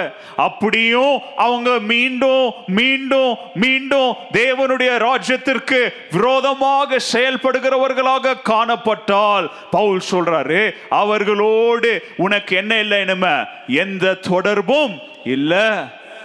ஒரே சர்ச்சில் உட்காந்துருப்பீங்க, பட் அவங்களுடைய நோக்கம் வேற, உங்களுடைய நோக்கம் வேற. அவங்களுடைய ஆத்மா வேற திசையில பயணிக்குது, உங்களுடைய ஆத்மா வேற திசையில பயணிக்குது. இதனால கவனிங்க. இதை நான் கொஞ்சம் நேரம் எடுத்து உங்களுக்கு எக்ஸ்பிளைன் பண்றேன். எவ்வளோ பியூட்டிஃபுல்லாக எக்ஸ்பிளைன் பண்றாரு, கவனிங்க. அவர் சொல்றாரு, ஏன் 2 தடவை 3 தடவைக்கு மேல அவனுடைய உறவு வேண்டான்னு இருக்கணும் தெரியுமா? ஏன்னா முதல் தடவை, 2 தடவை, 3வது தடவை நீ அவங்க கிட்ட பேசும்போது அந்த பேசுற நேரத்துல பரிசுத்த ஆவியானவரும் அவனோட என்ன பண்ணியிருக்குவாரு, பேசியிருப்பாரு. உன்ன மாதிரி நிறைய பேர் அவங்க கிட்ட என்ன பண்ணிருப்பாங்க, கண்டிச்சிருப்பாங்க. ஆண்டவர் வித்தியாசமான ஜனங்களை கொண்டு அவங்க கிட்ட, அல்லது அந்த சிஸ்டர் கிட்ட, அல்லது அந்த தம்பி கிட்ட, அந்த தங்கச்சி கிட்ட நீ செய்யறது என்னது தவறுன்னு சொல்லி என்ன பண்ணிருப்பாரு, உணர்த்திருப்பாரு. ஆனாலும் அவங்க செய்யற வேலையை தொடர்ந்து செய்வதன் அர்த்தம் என்ன தெரியுமா? பாருங்க, பைபிள் அவ்வளவு அழகா சொல்லுது, he is warped with sin. அதாவது அவனை எது சுத்தி இருக்கான் தெரியுமா? தெரியாத குணம் இல்லைங்க, அறியாமை இல்லைங்க, அவனை பாவம் சுத்தி இருக்கு. நல்லா கவனிங்க, இன்னைக்கு நீங்க அப்படிப்பட்ட நபர்னா உங்களை பார்த்து தாங்க நான் சொல்றேன், பாவம் உங்களை சுத்தி இருக்கு. நான் மூடி மறைச்சி சொல்ல விரும்பல, கர்த்தருடைய வார்த்தை, நீங்க கலகம் உண்டாக்குறவர்களாக இருந்தால், நீங்க மற்றவர்களுடைய சமாதானத்தை கெடுக்கிறவர்களாக இருந்தால், திருச்சபையுடைய ஐக்கியத்தை உங்களுடைய வார்த்தைகளால, பார்வையால, கிரிட்டிசிசமால அல்லது உங்களுடைய ஆப்சன்ஸால நீங்க பாதிக்கிற நபர்களாக இருந்தால் உங்களை பாவம் சுத்தி இருக்குது. நான் இதற்கு பலி இல்ல, தேவனுடைய வார்த்தை உங்களோடு இந்த காலவேளையில் ஆண்டவர் சொல்லுகிறார், you are warped and wrapped in sin. அது மாத்திரம் இல்லைங்க, தொடர்ந்து சொல்றேன், you are self-condemned. அதாவது நீ உனக்குரிய சாபத்தை, உனக்குரிய தண்டனையை ஆண்டவர் கொடுக்கணும்ன்ற அவசியம் இல்லை. நீங்க செய்யற தவறு நிமித்தம் நீங்களே உங்க தலை மேல என்ன செஞ்சுக்கிறீங்க, அந்த தண்டனை என்ன செஞ்சுக்கிறீங்க, போட்டுக்கிறீங்க. எங்க பயம் வரலையா உங்களுக்கு? கர்த்தருடைய வார்த்தை உங்ககிட்ட பேசும்போது நமக்கு பயம் வரலையா? இத செய்கிறவன் தன்னுடைய தீர்மானத்தை அவனே தேடிக்கொள்ளுகிறான். You are out of line. ஆண்டவர் தன்னுடைய பிள்ளைங்களை ஒரு கோட்டை போட்டு அந்த கோட்டில் நடன்னு சொல்றாரு. ஆனா நீ ஒருத்த மாத்திரம் கோட்டை விட்டு என்ன செய்யற, வெளியில வர. நீ ஒருத்த மாத்திரம் வந்தது பத்தாதுன்னு உன் முன்னாடி போறவனால கோட்டில இருந்து கீழே இழுக்கிற, உன் பின்னாடியே வரணும் கோட்டில இருந்து கீழே இழுக்கிற. யோசித்து பாருங்க, தேவனுடைய பார்வையிலிருந்து பார்க்கும் பொழுது அகாப்பை திருச்சபை நேர்கோட்டில் போகும்பொழுது ஒருத்தன் 2-3 பேர் அங்கங்க போகும்பொழுது உங்க தலை மேல சாபம் வரும் அப்படின்றத மறந்துடாதீங்க. கண்டெம்ட் அப்படின்ற வார்த்தை பைபிள்ல இருக்குது. You are self-condemned. இன்னும் புரியுற வார்த்தையில சொல்லணும்னா, இங்க போதிக்கப்படுகிற வார்த்தைகளுக்கு விரோதமா வாழ்ந்தீங்கன்னா நீங்க தாங்க அந்த நபர், நான் தான் அந்த நபர். ஏன்னா எல்லாரும் ஒரு பாதையில நடக்க முயற்சிக்கிறாங்க, நீங்க ஒருத்தர் மாத்திரம் சாங்கியோன்னு கொஞ்சம் அங்க போனீங்கன்னா, நீங்க ஒருத்தர் மாத்திரம் சாவு கர்மம் அப்படின்னு இப்படி போனீங்கன்னா, நீங்க ஒருத்தர் மாத்திரம் தீபாவளின்னு இப்படி போனீங்கன்னா, நீங்க ஒருத்தர் மாத்திரம் பண்டிகை அப்படி போனீங்கன்னா, நீங்க ஒருத்தர் மாத்திரம் குடும்பத்துக்காக இப்படின்னு போனீங்கன்னா, you are self-condemning yourself. Because ஏன்னா நீங்க தான் கோட்ல இருந்து என்ன செய்றீங்க, கோடுனா விசுவாச வாழ்க்கையிலிருந்து என்ன செய்றீங்க, விலகுகிறீங்க. அதோடைய வார்த்தையுடைய அர்த்தம் என்ன தெரியுமா? அப்படி விலகி போயிட்டே இருப்பீங்க, அங்க லைன் போதாங்க, நீங்க பாட்டுக்கு என்ன செய்றீங்க, லைனை விட்டு போறீங்க. எவ்வளவு தூரங்க போவீங்க? அங்க லைன் போது இவ்வளவு தூரம் வந்து நிற்கும் போது உங்களுக்கு தெரியுது, ஐயோ இது நீதி உள்ள வாழ்க்கை. ஒரு வாரம் பிரசங்க கேட்பீங்க, மறுபடியும் லைனுக்கு வந்து நிக்குவீங்க. திருப்பி பழைய குருடி கதவை திரடின்ற மாதிரி அடுத்த 2 நாள் விட்டு கொஞ்சம் லைனை விட்டு இப்படி போவீங்க, அடுத்த 2 நாள் விட்டு லைன் எப்படி போவீங்க. திடீர்னு ஒரு நாள் பாஸ்டர் மூலமாவோ ஏதோ ஒரு வார்த்தை மூலமாவோ எச்சரிக்கையின் வார்த்தை வரும், மறுபடியும் ஓடி வந்து என்ன செய்வீங்க, லைன்ல நிக்குவீங்க. மறுபடியும் என்ன தெரியுமா செய்வீங்க, உலக வாழ்க்கை பாவ இச்சைன்னு சொல்லி இப்படி போவீங்க. பவுல் என்ன தெரியுமா வார்ன் பண்றாரு, போவீங்க, போய்கிட்டே இருக்குவீங்க. எது வரைக்கும் போவீங்க தெரியுமா, அந்த லைன் உங்களை இழுக்கிற சக்தி இருக்கிற வரைக்கும் போவீங்க. அதுக்கப்புறம் உங்களால் என்ன செய்ய முடியாது, திருப்பி லைனுக்குள்ள போக முடியாது. ஏன் தெரியுமா, அருந்துரும். அதுக்கு நடு நமக்கு லைனுக்கு நடுவுல இருக்கிற என்னது, அதுக்கு பேரு தான் பின்மாற்றம். ஒன்ஸ் அருந்துருச்சுன்னா என்ன செய்வீங்க, you will be wandering. அந்த அறுப்பை யார் செஞ்சா தெரியுமா, கர்த்தர் அறுத்து விடல, நீங்களே நானே அப்படி வலி விலகி போவது நிமித்தம் அந்த உறவை என்ன செஞ்சிட்டோம், அறுத்துட்டோம். எங்க என்ன அருமையா எழுதியிருக்கிறாங்க இந்த வார்த்தைகள் எல்லாம். ஏன்னா பிளவை கொண்டு வருவது தேவன் அல்லங்க, தேவனுக்கு வெட்டி விடுற வேலை இல்லை, வெட்டி விட்டதை ஒன்றாக இணைப்பது தாங்க கர்த்தருடைய செயல். நல்லா இருக்கிறத உடைக்கிறது கர்த்தருடைய வேலை இல்ல. உடைந்து போன பாத்திரங்களாகிய நம்மை ஒன்றாக குயவனை போல ஒன்றிணைத்து அழகுபடுத்துறது தாங்க கர்த்தருடைய வார்த்தை. அப்போ சாத்தான் நம்மை பிரிவினைக்குள்ளாக நடத்துறானா, நல்லா கவனிங்க, நம்மை உடைக்க முயற்சிக்கிறோம். தேவனுடைய அன்புல இருந்து நம்மள என்ன செய்ய விரும்புறோம், இழுத்து கட் பண்ணி விட விரும்புகிறாங்க. கட் பண்ணி விட்டுட்டு கடைசி நாள்ல சொல்லுவான், நான் உனக்கு இச்சையை தான் காமிச்சு அர்த்துக்கிறது, நான் இல்லை நீ தான் அர்த்த. ஆண்டவர் அந்த சபைக்கு போறது நீ தான் அர்த்த, தேவனுடைய அன்புல இருந்து அர்த்தது நான் இல்லப்பா, நீ தான். நான் வெறும் கோவன்றதை கொண்டாந்து அப்படியே உன் மனசுல அப்படியே தூவி விட்டு போயிட்டேன், நீ தான் அதை புடிச்சு வச்சுக்கின்னு என்ன பண்ண, அந்த அன்புல இருந்து உன்னையே அர்த்துக்கின. பவுல் சொல்றாரு, இப்படிப்பட்ட நபர்களை குறித்து திருச்சபை எப்படியாக இருக்க வேண்டும்? கவனம் உள்ளவர்களாக இருக்க வேண்டும். எங்க புரியுதாங்க நான் சொல்ற வார்த்தைங்க? எல்லாருக்கும் புரியுதா நான் சொல்ற வார்த்தைங்க? கர்த்தர் பேசும்பொழுது ஆண்டவரே நீங்க பேசுறதற்காக நன்றின்னு சொல்லுங்க. நீங்க ஆண்டவரே இந்த வார்த்தைகளை என்னைக்கு கடினமா இருக்குங்க. கர்த்தருடைய வார்த்தை எப்பவும் கடினமா தான் இருக்கும். ஆனா அந்த கடினத்தின் மூலம் ஆண்டவர் நம்மளை உடைப்பாருங்க. உடைத்து சரி செய்ய வேண்டியதை சரி செய்கிற தேவன். அது கோபத்து நிமித்தம் ஆண்டவர் செய்யலங்க, அன்பு நிமித்தம் நம்மளை செய்கிறார். Be careful. ஏன்னா அவங்களுடைய ஒரே குறிக்கோள் என்ன தெரியுமா? பிளவு உண்டு ஆக்கணும். அவங்களுடைய ஒரே குறிக்கோள் என்ன தெரியுமா? பிரிவினையை கொண்டு வரணும். பவுல் சொல்றாரு அங்க கேர்ஃபுல்லா இருங்க அவங்கள பார்த்து. அப்போ அப்படிப்பட்ட நபர்களுக்கு 2-3 தடவை நீங்க அறிவுரை சொல்லி அவங்களுக்காக ஜெபித்து சமாதானத்தை நீங்க கட்டணும்னு முயற்சித்தாலும் அவங்க உங்களோட ஒத்துழைக்கலையா அதுக்கப்புறம் விட்டுருங்க.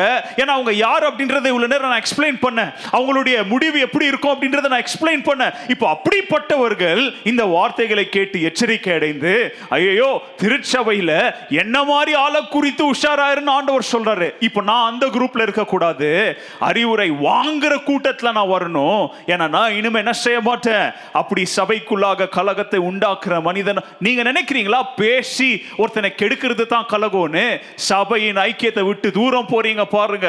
ஏதோ ஒரு காரணத்து நிமித்தம் நீங்க ஆண்டவரை விட்டு தூரம் போறீங்க பாருங்க. நீங்க உங்களை திருச்சபையின் தோட்டத்தில் வச்சிருக்கிறாரு.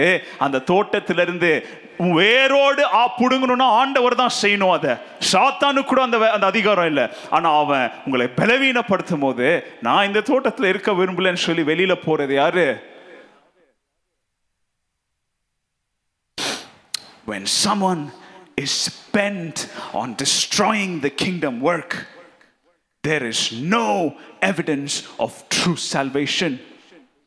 அதாவது என் வேலை, என் மூச்சு, என் பேச்சு எல்லாமே ஆண்டவருடைய ராஜ்யத்துக்கு விரோதமா செய்யறன்றவனுடைய வாழ்க்கையில ஆண்டவர் பிறக்கவே இல்லைங்க.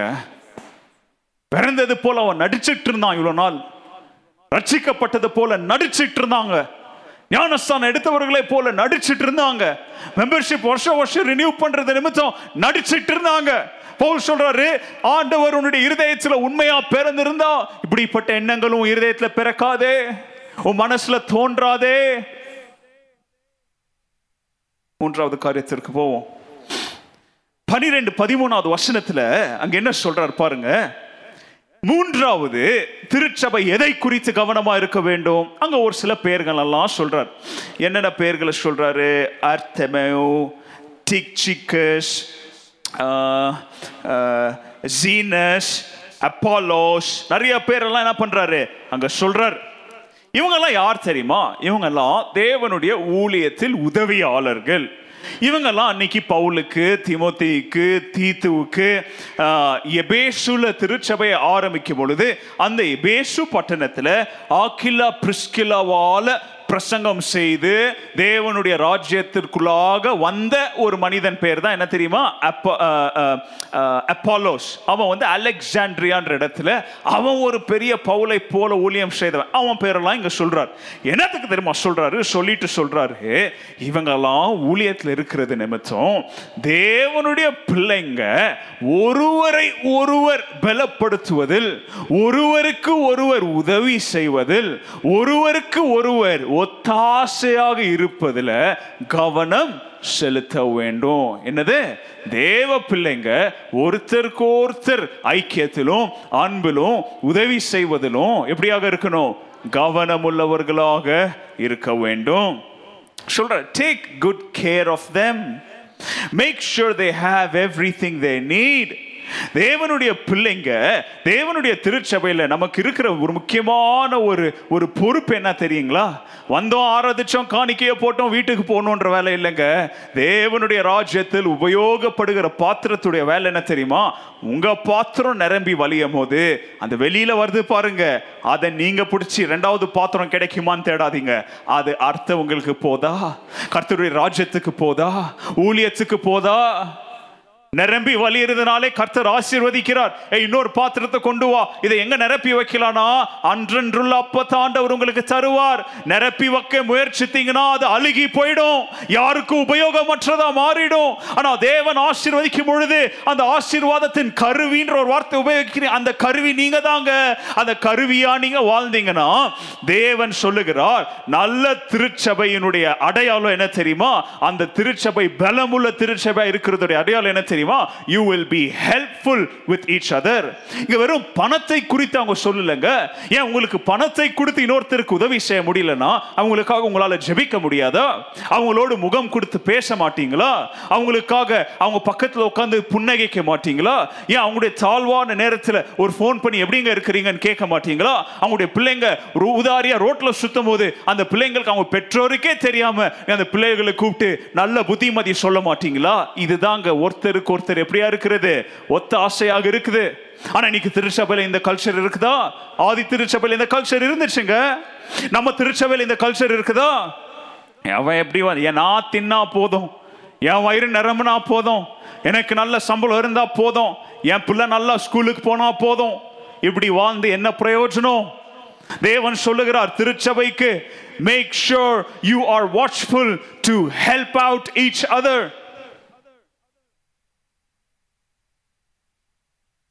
ஒரு நாள் ஒரு பஸ் டிரைவர் அவன் பஸ் ஓட்டிகிட்டு போய் ஒவ்வொரு ஸ்டாப்லையா நிப்பாட்டுவான். அவன் அந்த ரூட்டில் ரொம்ப நாளாக பஸ் ஓட்டினதுனால அவனுக்கு எல்லாம் தெரியும். எந்த ரூட்டில் எந்த ஸ்டாப்பில் யார் ஏறுவா, எந்த ஸ்டாப்பில் யார் இறங்குவா, அப்படி இப்படின்ட்டு நல்லா தெரியும். அன்னைக்கு ஒரு டூரிஸ்ட் பெரிய கும்பல் வெளிநாட்டிலேருந்து வந்து அவன் பஸ்ஸில் ஏறி இருக்கிறாங்க ஊரை சுற்றி பார்க்க. அப்போ அவன் அதே மாதிரி ஒவ்வொரு ஸ்டாப்லையா போகும்போது ஒரு ஸ்டாப்பில் 3 பேர் ஏறினாங்க. ஒரு பொம்பளை 2 பசங்க, ஒரு அம்மா 2 பசங்க உள்ளே ஏறுறாங்க. உள்ளே ஏறின உடனே அவன் டோரை சாத்திட்டு பஸ் எடுக்கிறதுக்கு முன்னாடி ஒரு முக்கியமான ஒரு அனௌன்ஸ்மெண்ட் நான் பண்ண விரும்புகிறேன். என்ன அனௌன்ஸ்மெண்ட்? எல்லாரும் அவர்களுடைய பொருட்களை ஜாக்கிரதையாக பார்த்து கொள்ளுங்கள். திருடர்கள், பிக் பாக்கெட் அடிக்கிறவர்கள் ஜாக்கிரதையாக இருங்கள் அப்படின்னு சொல்லி ஒரு பப்ளிக் அனௌன்ஸ்மெண்ட் பண்ணார். என்னது எல்லாரும், ஏன்னா உள்ளே இருக்கிறதுலாம் யாரு? டூரிஸ்ட். எல்லாம் அவங்க கேமராவை நல்லா பார்த்துக்கோங்கப்பா, எல்லா பர்ஸை உஷாராக வச்சுக்காங்க. அவன் எப்படி அனௌன்ஸ் பண்ணியிருக்குவான் இல்லையா? எல்லாம் உங்கள் பொருளை உஷாராக வச்சுக்காங்க, பேக்கை எல்லாம் கையில் வச்சுக்காங்க, கீழே வைக்காதீங்க, கண்ணாடி தொப்பியெல்லாம் இருக்குதான்னு பார்த்துக்காங்க. ஏன்னா பிக் பாக்கெட் அடிக்கிறவன், திருடன் இருக்கிறவன் நிறையா இருக்கிறான். எல்லாரும் யாரை பார்த்துருப்பாங்க? புதுசாக ஏறின 3 பேரை பார்த்துருப்பாங்களா? அவங்களுக்கு அடுத்த ஸ்டாப் வர வரைக்கும் மனசு எப்படி இருந்திருக்கும்? திக்கு திக்கு நடிச்சிருக்குமா? அடுத்த ஸ்டாப் வர்றதுக்கு முன்னாடியே எனக்கு ஒன்றுக்கு வருதுன்னு பஸ்ஸு இதை பிடிச்சி எல்லாம் 3 பேர் இறங்கி ஓட்டாங்க. ஒரு பஸ்ஸு டிரைவரு அவனுக்கும் அவனுடைய பயணிகளுக்கும் எந்த உறவும் இல்லை. ஆனால் அவன் எச்சரிக்கை உள்ளவனாக இருந்து எல்லாரும் எச்சரிக்கிறான். தேவனுடைய திருச்சபையில் உங்கள் பக்கத்தில் உட்கார்ந்துருக்கிறவங்க உங்களுடைய சகோதரன், உங்கள் பக்கத்தில் உட்கார்ந்துருக்கிறவங்க உங்களுடைய சகோதரி, அவர்களுடைய நலத்தை கருதி நீங்கள் சுயநலமற்றவர்களாக வாழ வேண்டும் அப்படின்னு சொல்லி பவுல் என்ன சொல்றாரு? இங்கே போதனைகள் கொடுக்கிறார். ஒரு ஆமேன் வரல பார்த்தீங்களா? இந்த செய்தி உங்களுக்கு தாங்க.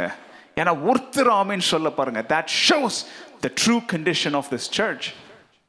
கோவப்படாதீங்க. இதில் கோவப்படுறதுக்கு இதில் என்ன இருக்குது? இதில் இருக்கிறத தானே. ஏன்னா ஒருத்தருக்கும் கை மேலே வரலையே.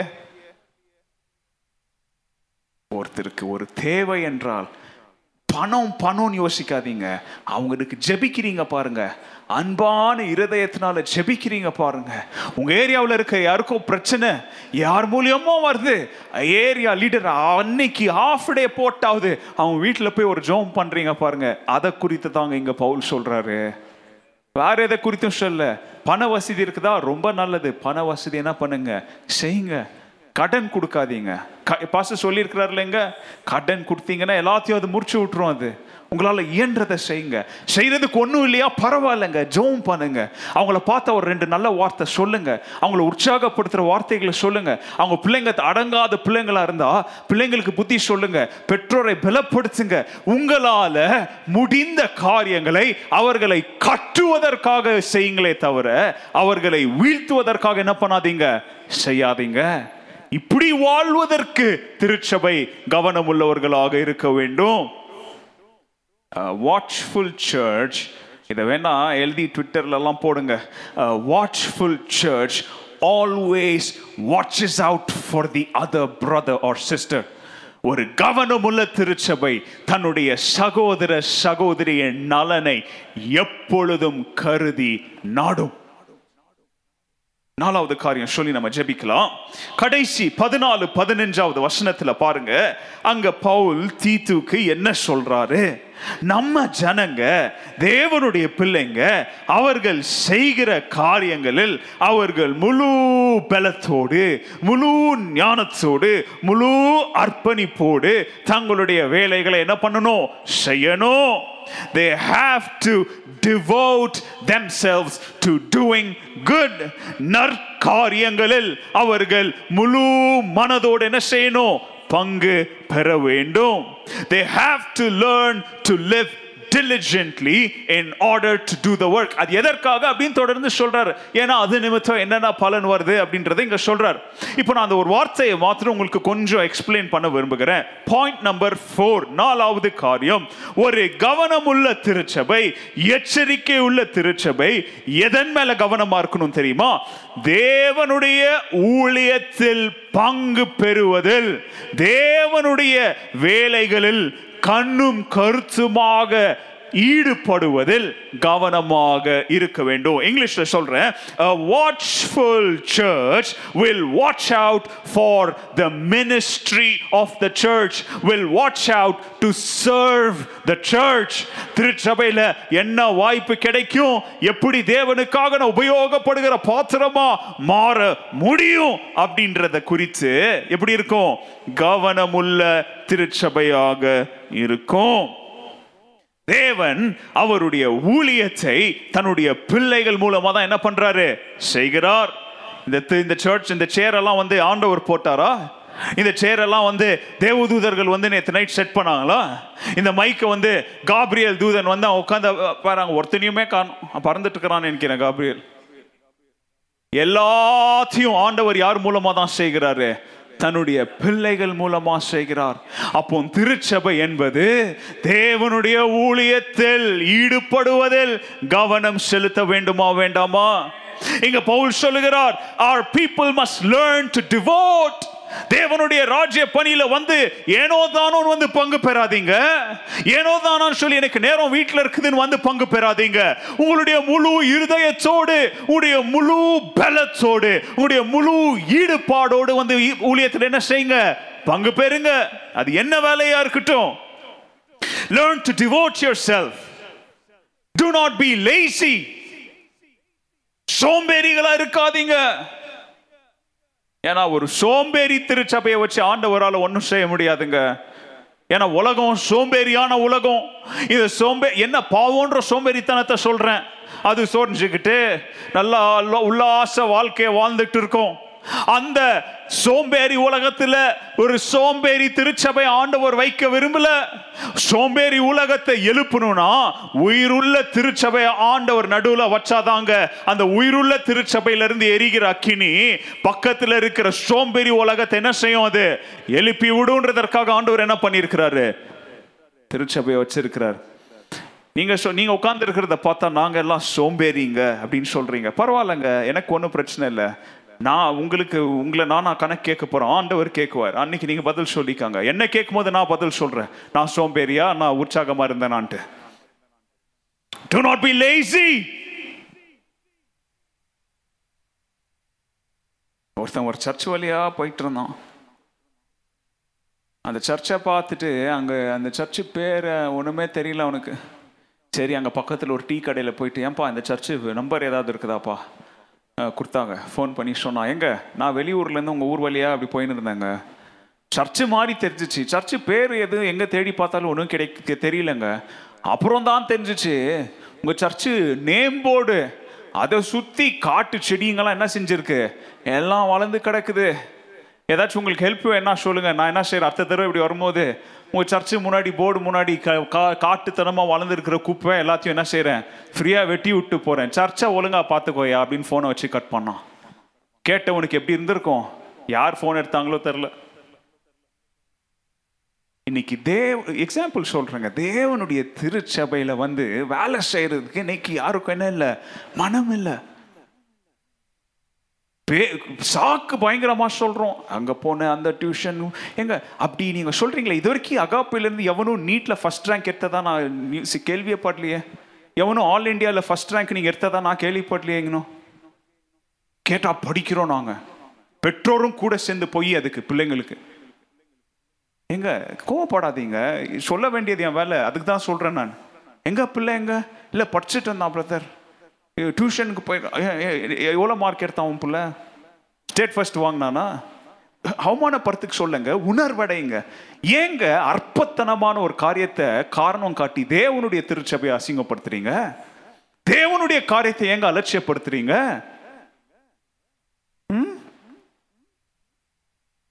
சாட்டர்டேஸ் எல்லாம் அவ்வளோ பேர் வருவீங்க, முதல்ல வந்து ஏதோ கல்யாண வீடு மாதிரி இருக்கும். இன்னைக்கு பாருங்க, சின்ன பசங்க வந்து செய்கிறாங்க. கர்த்தர் அந்த பிள்ளைங்களை ஆசீர்வதிக்குவாருங்க. நான் அவங்களுடைய உதவி போதகராக மனப்பூர்வமாக அந்த பிள்ளைகளை நான் ஆசீர்வதிக்கிறேன். ஏன்னா இங்கே வந்து கஷ்டப்பட்டு வேலை செய்கிறாங்க பார்த்தீங்களா, அதோடைய பலனை எப்படியாவது அந்த பிள்ளைங்க வாழ்க்கையில ஏதாவது ஒரு விதத்தில் அனுபவிக்குவாங்க. ஆனால் வந்துட்டு இருக்கிறவங்க நின்ட்டீங்க பார்த்தீங்களா, எதனால தெரில, எதனாலன்னு எனக்கு தெரில. பெரிய யூத்ஸ் எங்க ஒருத்தனும் வர்றதில்லை. எதுக்கும் வா எல்லாம் சேர்ந்து பிரியாணி செய்யலாம், எல்லாம் வருவாங்க. எல்லாம் சர்ச்சில் வந்துப்பா கொஞ்சம் வேலை இருக்குது, உங்கள்கிட்ட பிச்சை எடுக்க வேண்டியதாக இருக்குது. அவ்வளோ இலக்காரம் உங்களுக்கு சர்ச்சை குறித்து இல்லை. எங்கள் உங்களை குறித்து தாங்க சொல்கிறேன். பெரிய யூத்ஸ்னால் எல்லாம் பெரியவங்க, இப்போ கல்யாணம் ஆகி கொஞ்சம் வயசாகிடுச்சு இல்லையா உங்களுக்கு? ஏன் நீங்கள் யூத்தாக இருக்கும்போது இந்த சர்ச்சில் வேலை செய்யலை? நீங்கள் இன்றைக்கி உங்கள் வாழ்க்கையை கவனித்து பாருங்களேன். நீங்கள் சரி ஓகே இவ்வளோ உங்கள் வாழ்க்கையை நீங்கள் கவனித்து பாருங்களேன். சந்தோஷம் இருக்கா? வேலை செய்கிறீங்களே, கஷ்டப்பட்டு உழைக்கிறீங்களே, எதுக்கு போகுது காசெல்லாம்? எங்க இது என் பிஸ்னஸ் இல்லைங்க, கர்த்தருடைய ஊழியம். நீங்கள் இதை அசட்டை செய்ய செய்ய இதோடைய பலனை நீங்கள் அனுபவிக்குவீங்க. இதை அனுபவிக்கலைன்னா இங்கே நான் சொல்கிறேங்க, நான் ஆண்டவருடைய வார்த்தையை பிரசங்கிக்கிறதுக்கு லாய்க்கே இல்லை. ஏன்னா இதை சொல்கிறதற்கு தான் ஆண்டவர் என்னை வைத்திருக்கிறார். நீங்கள் யார் என்னை கனப்படுத்துகிறார்களோ அவர்களை என்ன செய்வேன்? நான் கனப்படுத்துவேன். அதோடைய ஆப்போசிட் என்னன்றது உங்களுக்கே தெரியும். தேவனுடைய ஊழியத்தில் என்ன வாய்ப்பு கிடைக்குது? What is my responsibility in this church? எவ்வளோ பேர் சந்தோஷத்தோடு நீங்கள் வரீங்க சர்ச் காரியங்களுக்கு? சர்ச்சில் வேலை இருக்குதுன்னு எவ்வளோ பேர் நீங்கள் வரீங்க? எவ்வளோ பேர் உங்கள் பிள்ளைங்களை அனுப்பி விடுறீங்க? அல்லது நீங்கள் எவ்வளோ ஏங்க கஷ்டம், நீங்களே கஷ்டப்படாமல் வாழ்க்கையில் முன்னேறுறீங்களா? அழிந்து போகிற அற்ப பணத்துக்கே கஷ்டப்படணும்னா அழிவில்லாத ராஜ்யத்தை அவ்வளோ சுலபமாக வந்துடுமாங்க? கஷ்டப்படணும், நேரத்தை கொடுக்கணும், இழந்தாதான் கிறிஸ்துவுக்காக எதையாவது வெல்லணும். எங்க இத்தனை பேர் மிஷினரி கதைங்கெல்லாம் கேட்குறாங்க, அவங்கெல்லாம் மடையன்களா? வாழ்க்கையை விட்டுட்டு, நல்ல சுகபோன வாழ்க்கையை விட்டுட்டு கிறிஸ்துவுக்காக எல்லாத்தையும் இழந்துட்டு வந்தவங்க முட்டால் நினைக்கிறீங்களா? அவங்கெல்லாம் அப்படி தியாகம் செய்ததுனால தாங்க நீங்களும் நான் இன்னைக்கு வேதத்தை வாசிக்கிறோம், நீங்களும் நானும் பாடல்களை பாடுறோம். ஏன்? யாரோ கிறிஸ்துவுக்காக நஷ்டம் என்று எதையோ என்ன செஞ்சாங்க, இழந்ததுனால தான் கிறிஸ்துவன் ராஜ்யம் இன்னும் உயிரோட நிக்குதுங்க. இந்த திருச்சபை கதை என்ன? ஓகே, அதெல்லாம் நல்லா இருக்குது, ஆமேன்னு சொல்றீங்க. உங்க கதை என்னங்க? இங்க பவுல் சொல்றாரு, கிரேத்த திரு பட்டணத்துல கிரேத்த தீவுல இருக்கிறவங்களை பார்த்து சொல்றாரு, உங்களுடைய அர்ப்பணிப்பு என்ன? What is your dedication? Like நீங்க வரீங்களா? போனவரும் அனௌன்ஸ் பண்ணவங்க உங்களுக்கு யார் யாரு புது வருஷத்திலிருந்து சிறு பிள்ளைகளுக்காக ஊழியம் செய்ய வர விரும்புகிறீங்களோ, எஸ்பிசியில் வந்து உங்களுடைய நேரத்தை கொடுக்க விரும்புகிறீங்களோ வாங்க அழைப்பு சொன்னோமா? எத்தனை வாரம் சொன்னோம்? 4 வாரமாக சொன்னோம். எத்தனை பேருங்க வந்தீங்க? நான் சொல்லிட்டா ரிப்போர்ட் உங்களுக்கு. எல்லாரும் எளிமை நின்று கையை தட்ட போறீங்க. ஒரே ஒரு ஆத்மா வந்துச்சு. இந்த அகாப்பே சர்ச்சில் ஆயிரக்கணக்கான பிள்ளைங்க இருக்கிறீங்க. எஸ்பிசி ஊழியத்துக்கு அடுத்த வருஷத்துல வாப்பான்னு சொல்லி அழைப்பு கொடுத்ததுக்கு எத்தனை பேர் வந்தாங்க? ஒரே ஒரு ஆத்மா வந்துச்சு. எங்க உங்களுக்கு பிள்ளைங்களுக்கு வந்து உங்களுடைய தாளந்த கொடுக்கறதுக்கு உங்களுக்கு நேரம் இல்லையா? பிள்ளைங்களோடு எங்க உங்க வயசுல அதே வயசுல தானே உங்களுக்கும் பிள்ளைங்க இருக்கிறாங்க. எத்தனை புதிதாக திருமணமானவர்களுக்கு நான் கவுன்சிலிங் கொடுத்துருக்கேன். நீ முதல்ல என்கிட்ட கவுன்சிலிங் வந்தவங்களுக்கு, வராதவங்களுக்கு எனக்கு கதை தெரியலை. என்கிட்ட வந்தவங்களுக்கு நான் சொல்லியிருக்கிறேன்னா இல்லையா? அந்த வருஷத்தில் முதல்ல நீங்கள் எந்த ஊழியத்தில் போய் ஈடுபடுங்க. நீ பாடுறதெல்லாம் அப்புறம் வந்து பாடு, நீ ஊழியத்துக்கு போ, அதெல்லாம் ரெண்டாவதுப்பா. முதல்ல போய் எஸ்பிசி நடத்துகிறவங்கக்கிட்ட போய் எனக்கு ஏதாவது வாய்ப்பு இருக்குதான்னு கேளுன்னு சொன்னேன். எத்தனை பேருங்க போய் கேட்டீங்க? வெக்கம் 2022ல more than 6 or 7 couples கல்யாணம் ஆச்சு. யாராவது ஒருத்தர் வந்தீங்களா? எஸ்பிசி ஊழியத்துக்கு உங்களால் நேரம் கொடுக்க முடியும். எல்லாருக்கும் இது பொருந்தாது. ஏன்னா உங்கள் எல்லாத்தையும் நான் சொல்லலை. நான் சொன்ன உங்கள்கிட்ட அந்த 7-8 கப்புள்ஸ்கிட்ட கேட்குறேன், உங்களுக்கு ஏதாச்சும் கொஞ்சமாவது நான் சொன்ன வார்த்தைக்கு மரியாதை கூட விட்டுருங்க. தேவனுடைய ராஜ்யத்தில் ஏதாச்சும் செய்கிறதுக்கு உங்களுக்கு யாருங்க கூப்பிட்டு வாய்ப்பு கொடுக்குறா? உங்களுக்கு ஒரு வாய்ப்பு கிடைக்குது, செஞ்சீங்களா? கூப்பிட்டு ஊரை சுற்றுறதுக்கு தான் தெரியுது இல்லையா? பாதி பேர் இனிமே கல்யாண டைமில் இனிமேல் கேர்ஃபுல்லாக இருக்கணும். பாதி வர்றதே என்னத்துக்கு தெரியுமா? கல்யாணத்துக்கு தான். இங்கே பெற்றோரும் வந்து பொய் சொல்லி வர்றாங்க. என் பையன் பின்னாடி உட்காடுறாங்க, என் பொண்ணு எங்க உங்களை இது வரைக்கும் நான் பார்த்ததே இல்லையாப்பா. இல்லைங்க வராங்க. எங்க வெக்கமா இல்லை? ஒரு அற்பத்தனமான கல்யாணத்துக்காக பொய் சொல்றீங்களே, பார்த்தீங்களா? இன்னைக்கு அதோடைய பலன் என்ன தெரியுமா? சர்ச்சில் காணும், வர்றது இல்லை. கேட்டா அங்கே போனோம், அந்த ஃபங்க்ஷன் இந்த ஃபங்க்ஷன். நீ சர்ச்சை அவமானப்படுத்தப்படுத்த கர்த்தருடைய பலனை நீ அனுபவிக்குவ. ஏன்னா ஆண்டவர் என்ன செய்றீங்கன்றத பார்க்க மாட்டாருங்க. இப்போ நான் கூட நின்று பிரசங்கம் பண்ணுறேன், இதை முறுமுறுப்போடு ஒரு இருதயத்தோடு நான் பண்ணனா இந்த பிரசங்கத்தின் பலன் எனக்கு கிடைக்கவே கிடைக்காது. சுத்த இருதயத்தோடு, யார் மேலேயும் வெறுப்பு இல்லாம, உங்க முகத்தை பார்க்காம ஆண்டவர் என்ன சொல்ல சொன்னார்ன்றத சொன்னாதான் நான் செஞ்சது ஆண்டவருக்கு ஏற்ற காணிக்கையா இருக்கும். அந்த மாதிரி நீங்க ஆண்டவருக்கு செய்கிற காரியங்கள், அவங்க எங்களை கிரிட்டிசைஸ் பண்ணா, இவன் என்ன மேலையும் கீழையும் பார்க்கறான்னு பண்ணீங்கன்னா நீங்க ஆண்டவருக்காக ஊழியம் செய்யலைங்க. யார் என்ன பார்த்தாலும் பார்க்கலனாலும் சரி, யார் என்ன கிரிட்டிசைஸ் பண்ணாலும் பண்ணலனாலும் சரி, ஆண்டவர் எனக்கு ஒரு வாய்ப்பை கொடுத்திருக்கிறார். ராஜ்ய பணியில கையை வச்சுட்டேன், யாருடைய கிரிட்டிசிசம்காகவும் கையை என்ன செய்ய மாட்டேன், எடுக்க மாட்டேன்னு சொல்லி உண்மை உள்ள உச்சமம் உள்ள ஊழியக்காரனே வான்னு சொல்லி ஆண்டவர் உங்களை கனப்படுத்துவார். யார? உண்மையும் உச்சமும் உள்ள இருதயத்துள்ளவர்களை. அப்ப இங்க பவுல் சொல்றாரு, ஆண்டவருக்காக எதை செய்தாலும் என்ன செய்யுங்க, முழு இருதயத்தோடு செய்யுங்க. ஃபாஸ்டிங் பீரியட் போறீங்களா? போலனா ஏன்பா வரலன்னு கேட்குவாங்கன்றதுக்காக வராதிங்க. 2 hour வாரத்தில் எனக்கு ஒரு நாள் கிடைச்சிருக்கே, ஆண்டவருடைய பாதத்தில் போய் உட்காந்து ஜெபிக்க, கர்த்தருடைய வார்த்தையை கேட்க, அன்னைக்கு ஒரு 2-3 பேருக்கிட்ட பிரைஸ் லார்ட் எப்படி இருக்கிறீங்கன்னு ஐக்கியப்பட எனக்கு ஒரு வாய்ப்பு கிடைச்சிருக்குதேன்னு நீங்க வந்தீங்கன்னா கர்த்தர் அந்த இருதயத்தை என்ன செய்கிறாரு, பார்க்கிறார். ஆனால் என்ன செய்யறதில்ல, சர்ச்சுக்கு வர்றீங்க, சண்டே கிறிஸ்டியனாக இருக்கிறீங்க, ஓகேங்க, நீங்கள் என்னவோ எப்படியோ வாழ்ந்துட்டு போங்க, சொல்ல வேண்டியது எங்களுடைய கடமை. ஆனால் நல்லா கவனிங்க, சபையின் காரியத்தில் எதை செய்தாலும், நியூட்டன்ஸ் லா ஒன்று இருக்கு, என்ன தெரியுமா? எதை செய்தாலும் அதற்கு ஈக்குவல் அண்ட் சேம். எவ்வளோ வேகத்தில் பந்து எறிகிறீங்களோ அதே வேகத்தில் பந்து என்ன செய்யும்? தேவனுடைய காரியத்திலையும் நீங்க எப்படி நடந்து கொள்றீங்களோ அதே வேகத்தோடு உங்களுக்கு பலன் திரும்பி வரும். இதை ஞாபகம் வச்சுக்கோங்க. அதிகமா வந்தீங்கன்னா அதிக பலன் உங்களுக்கு கிடைக்கும். முறுமுறுப்போடு வந்தீங்கன்னா முறுப்புறுப்பான காரியம் தான் உங்க வாழ்க்கையில நடக்கும். குறை சொன்னீங்கன்னா குறை சொல்றது தான் உங்க வாழ்க்கையை நடக்கும். எப்பவுமே தீமையை நினைச்சீங்கன்னா தீமை தாங்க உங்க வாழ்க்கையா மாறும். தீமையான எண்ணங்களை பகிர்ந்தீங்கன்னா உங்க குடும்பத்துல தீமை நடக்கும். ஏன் தெரியுமா? இது யாருடைய குடும்பத்துல கை வைக்கிறீங்க? கர்த்தருடைய குடும்பத்துல. நான் என்னுடைய வார்த்தைகளை சொல்லுங்க, பவுலுடைய வார்த்தைகளை தான் நான் சொல்றேன். எங்க அடுத்த காலம் வருதுன்ற தெரிஞ்சு மிருக ஜீவன்களே, புத்தி உள்ள மிருக ஜீவன்களா காப்பாத்தி சேமிக்க வைக்க வேண்டியதெல்லாம் சேமித்து வைக்குதுன்னா அதுவே அவ்வளவு புத்திசாலித்தனமா இருந்தா தேவனுடைய ராஜ்ய பணியில திருச்சபைக்கு நாம எப்படி புத்திசாலிகளா வாழ வேண்டும்? வார்த்தைகளை நான் முடிக்கிறேன். நாம இன்னைக்கு கவனிக்கிற திருச்சபையா இருக்கிறோமா? நாம இன்னைக்கு எச்சரிக்கை உள்ள திருச்சபையா இருக்கிறோமா? நாம இன்னைக்கு கவனம் உள்ள திருச்சபையா இருக்கிறோமா? 4 காரியங்களை சொன்ன, நான் ரிப்பீட் பண்ற மறுபடியும். முதலாவது காரியம், நல்ல திருச்சபை, கவனமுள்ள திருச்சபை தன்னுடைய திருச்சபைக்குள்ள பிளவை கொண்டு வருகிற காரியங்களை, பேச்சுக்களை குறித்து எப்படியாக இருக்கணும்? வாயை திறந்து சொல்லுங்க, கவனம் உள்ளதா இருக்க வேண்டும். 2வது, திருச்சபைக்குள்ளாக பிளவை கொண்டு வருகிற நபர்களை குறித்து கவனம் உள்ளதாக இருக்க வேண்டும். 3வது, ஒருவருக்கு ஒருவர் நன்மை செய்வதிலும் ஒருவருடைய நலனை கருதி வாழுவதிலும் திருச்சபை எப்படியாக இருக்க வேண்டும்? கவனமாக இருக்க வேண்டும். கடைசி காரியம், தேவனுடைய ஊழியத்துல திருச்சபையின் காரியங்களில் வந்து பங்கு பெறுவதில் திருச்சபை எப்படியாக இருக்க வேண்டும்? சொல்லுங்க வாய் திறந்து. கவனம் உள்ளதாக இருக்க வேண்டும். ஒரு பெரிய நகை கடையில் ஒரு செக்யூரிட்டி ஹையர் பண்ணாங்க.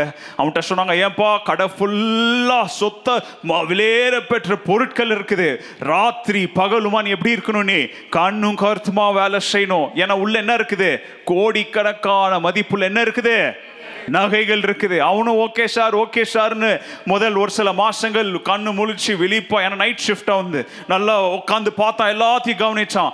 நாள் போக போக எவனும் திருடன் வரலையே, எவன் தான் வரலையேன்னு சொல்லிட்டு ஒரு நாள் பார்த்து தூங்கிட்டான். காலையில் எழும்பி பார்த்தா கடை காலியா இருக்குது. உள்ள இருக்கிற பொருட்கள் எல்லாம் என்ன செஞ்சாயிடுச்சு, திருடங்க வந்து திருடி கொண்டு போயிட்டாங்க. அந்த நகைக்கடை அவன் மேல கேஸ போட்டு அவன் என்ன செஞ்சாங்க, கொண்டு போய் ஜெயில உட்கார வச்சாங்க. ஏன்னா செய்ய வேண்டிய வேலையில் அவன் கவனம் சிதறதுனால என்ன செஞ்சான், அவன் தன்னுடைய வாழ்க்கை என்ன செஞ்சான்,